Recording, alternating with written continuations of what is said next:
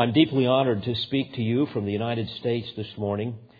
And as a minister of the gospel of Christ, it is always a great joy to open up the Word of God and proclaim the good news of forgiveness of sin by grace through faith in the Lord Jesus. A few years ago, I befriended a Muslim family from Afghanistan who had been very wealthy in Afghanistan. They were almost royalty over there. But they had lost everything because of the Taliban and were forced to flee to the United States for safety. When I met with the father, he was very angry, very depressed, very poor, very humiliated, almost suicidal. And he said to me that he thought Allah was angry with him because, he says, He took everything away from me. I do all that He asks me to do, but I am still miserable. And in the course of the conversation, he asked me, what do you Christians do when God is mad at you? And I told him that God never gets mad at us like you described. At times we dishonor Him and we grieve Him and we even quench His power in our lives because of sin. And sometimes He disciplines us as any loving father would discipline his child, but He never treats us as an enemy. Even when things in life are difficult, He never leaves us nor forsakes us, and in the midst of our suffering, He gives us great joy and strengthens us so that we can persevere in our faith with a certain hope of heaven. And yes, because we are sinners, I told him, we were His enemy once, but because Christ paid the penalty for our sin on the cross, we have been reconciled to Him. Indeed, Jesus took our sin and gave us His righteousness. He satisfied the wrath of His Father for us by dying in our place. So now God sees us as His children, not as His enemy. Well, he was very puzzled with all of this and asked me to explain more about God's wrath and how Jesus supposedly satisfied that wrath, so that we could be reconciled to Him. So I took him to First John chapter four and verse ten. And there we read, in this is love, not that we loved God, but that He loved us and sent His Son to be the propitiation for our sins. Unfortunately, this man, like most people, did not realize how devastating sin really is because he didn't understand how holy God is. You see, if you have a low view of God's holiness, you will have a high view of yourself and a diminished view of sin. As a result, you will have a distorted understanding of the Savior, the Lord Jesus Christ, our only hope of forgiveness. And in First John four ten, we are told that God loved us and sent His Son to be the propitiation for our sins. And the word propitiate in the original language is hilasmos, and it's a term that's seldom even used in the Bible. It's probably a term you've never even heard before, but it means to appease or placate or satisfy. This text and others tell us that because of God's love, the Father sent His Son, Jesus, to be the propitiation or the appeasement, the satisfaction, the placation for our sins. Now, what does this mean? Well, to answer this question, we must understand three things. And this is what I explained to my Muslim friend. First, you must understand the holiness of God. Both in the Hebrew and the Greek, we understand that the word holy means to be separate, to be completely other, to be of a completely different nature, not to be compared with anything else created. This means that God is utterly transcendent, that He is utterly separated from sin. In Exodus chapter fifteen, verse eleven, in the Song of Moses, we read, who is like you among the gods, O Lord? Who is like you, majestic in holiness, awesome in praises, working wonders? And in First Samuel two, in verse two, we read, no one is holy like the Lord, for there is none besides you. And in Isaiah chapter six, we read the story of the seraphim that hovered around the throne of God. And they called out to one another saying, holy, holy, holy is the Lord of hosts. The whole earth is full of His glory. And also in Isaiah fifty-seven, verse fifteen, God says that His very name is holy. And we must understand that the world has only seen one holy being, and that is Jesus Christ. Holiness is the all-encompassing attribute of God. It portrays His consummate perfection and eternal glory. It stands alone as the defining characteristic of His person. It is the summation of all His attributes. And because God is holy, His law demands perfect holiness.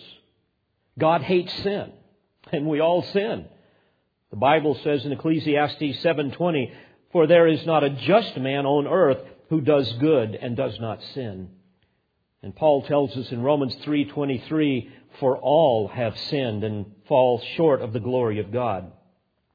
Moreover, God has made it clear in His Word that because of sin, no man can survive God's judgment without a remedy for his sins. In Revelation six, verse sixteen, that text speaks of the great day of His wrath that will come, where no sinful man is able to stand. We must understand that sinners cannot satisfy God's holy justice. Sin is what makes peace with God impossible.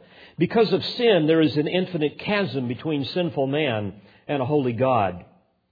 God has made it clear that sinners can do nothing to earn their salvation. The Bible tells us that we are utterly unable to save ourselves, that we're dead in our trespasses and sins. We're like spiritual cadavers. The Word of God tells us that we're blind, we're ignorant, we're deaf, and by nature we are haters of the one true God. So sinful man is in a terrible situation, and he is absolutely helpless to do anything about it. And if that isn't bad enough, because God is holy, all sin must be punished. In fact, if God wasn't angry with sin, He wouldn't be perfectly holy, because holiness cannot exist apart from justice. Now, unfortunately, Satan, the father of lies, offers man many counterfeit religious systems that man can choose from.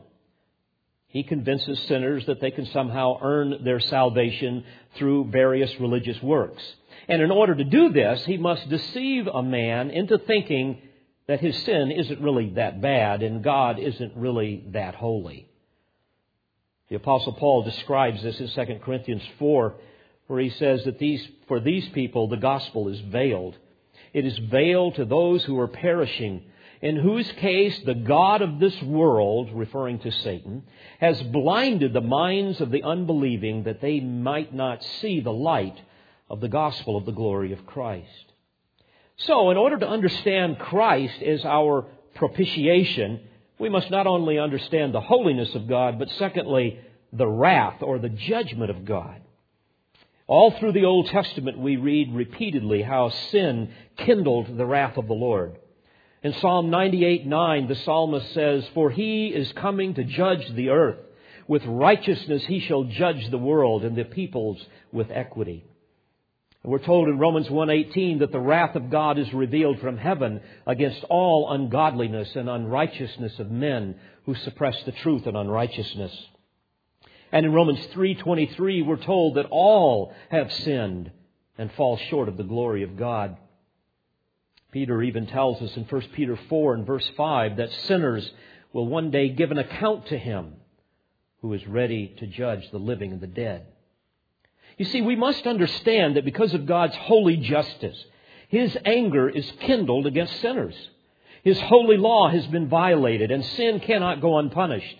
His wrath must be appeased. It must be satisfied. It must be placated. And only the sacrifice of Jesus, the spotless Lamb of God, can accomplish this. This is why He is the propitiation for our sins.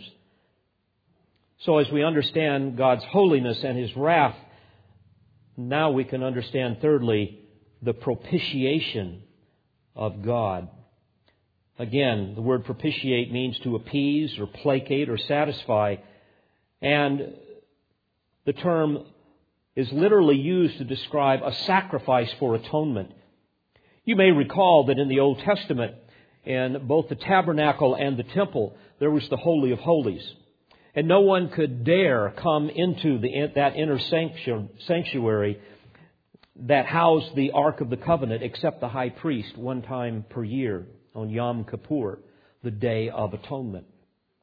And inside that Ark was the covenant, the law of Moses, the holy standard.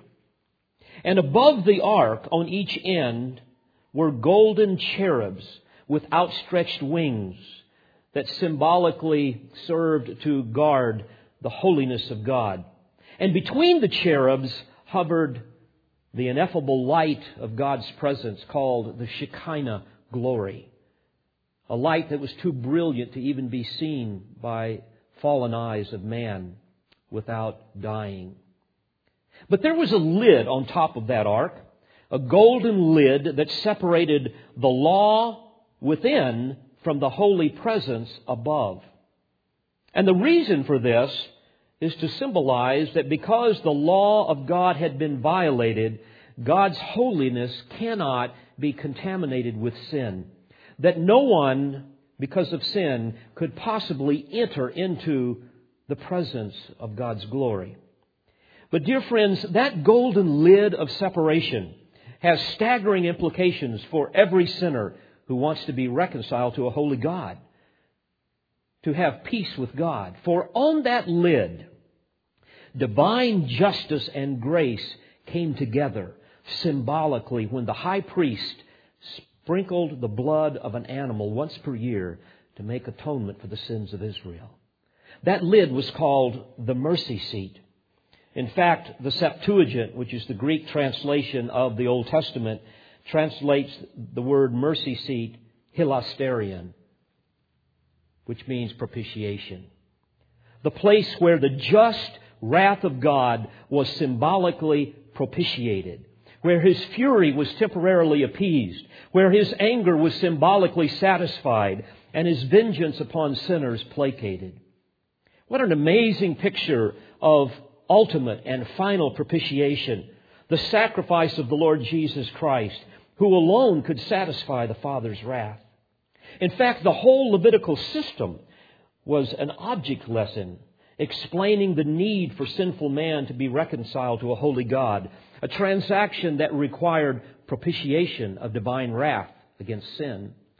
So the animal blood, the animal's blood never paid for one single sin. In fact, in Hebrews ten, verse four, we read that it is, is, it is not possible that the blood of bulls and goats could take away sins.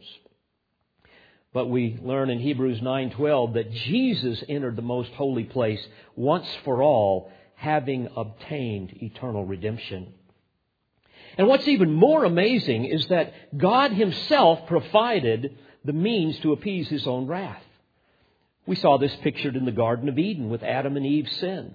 You will recall that the fig leaves of their own efforts would not do, so God had to kill an innocent animal to provide a covering. Because apart from the shedding of blood, there is no forgiveness of sin. What an amazing paradox, to think that God himself provided the very means to appease his own wrath. And he did this through his Son, the God-man, Christ Jesus, the one who was fully man to die for men, and yet fully God to be the perfect and spotless Lamb, the Lord Jesus Christ. So this is what we see in First John four ten. In this is love, not that we loved God, but that he loved us and sent his Son to be the propitiation for our sins. Dear friends, you must either trust in Christ, who alone can satisfy the wrath of God, or you must trust in yourself to be the propitiation, something you will never be able to do, even if you spend an eternity in hell. You see, these are the only two options, the only two remedies. God cannot exchange his wrath for love unless justice has been satisfied. And oh, what an amazing love that Jesus would voluntarily pay the penalty for sin. My friend, I hope God will give you eyes to see what I fear my Muslim friend still is unable to see.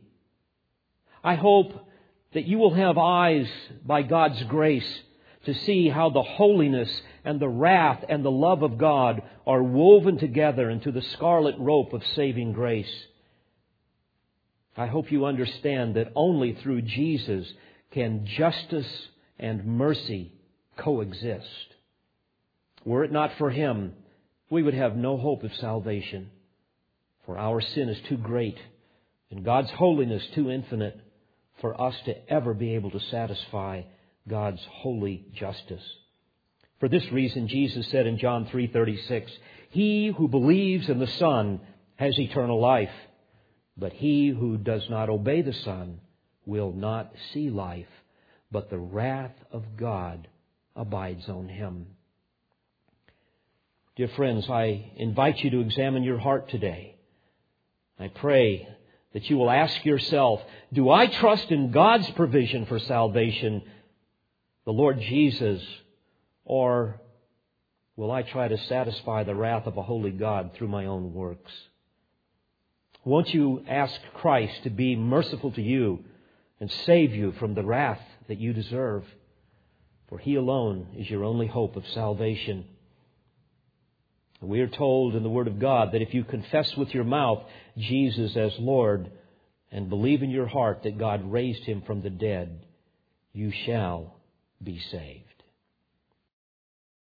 We pray you've been edified by this presentation. You've been listening to pastor, Bible teacher, and author David Harrell. For more information or to order additional tapes or C Ds of Pastor Harrell's messages, please visit Olive Tree Resources dot org.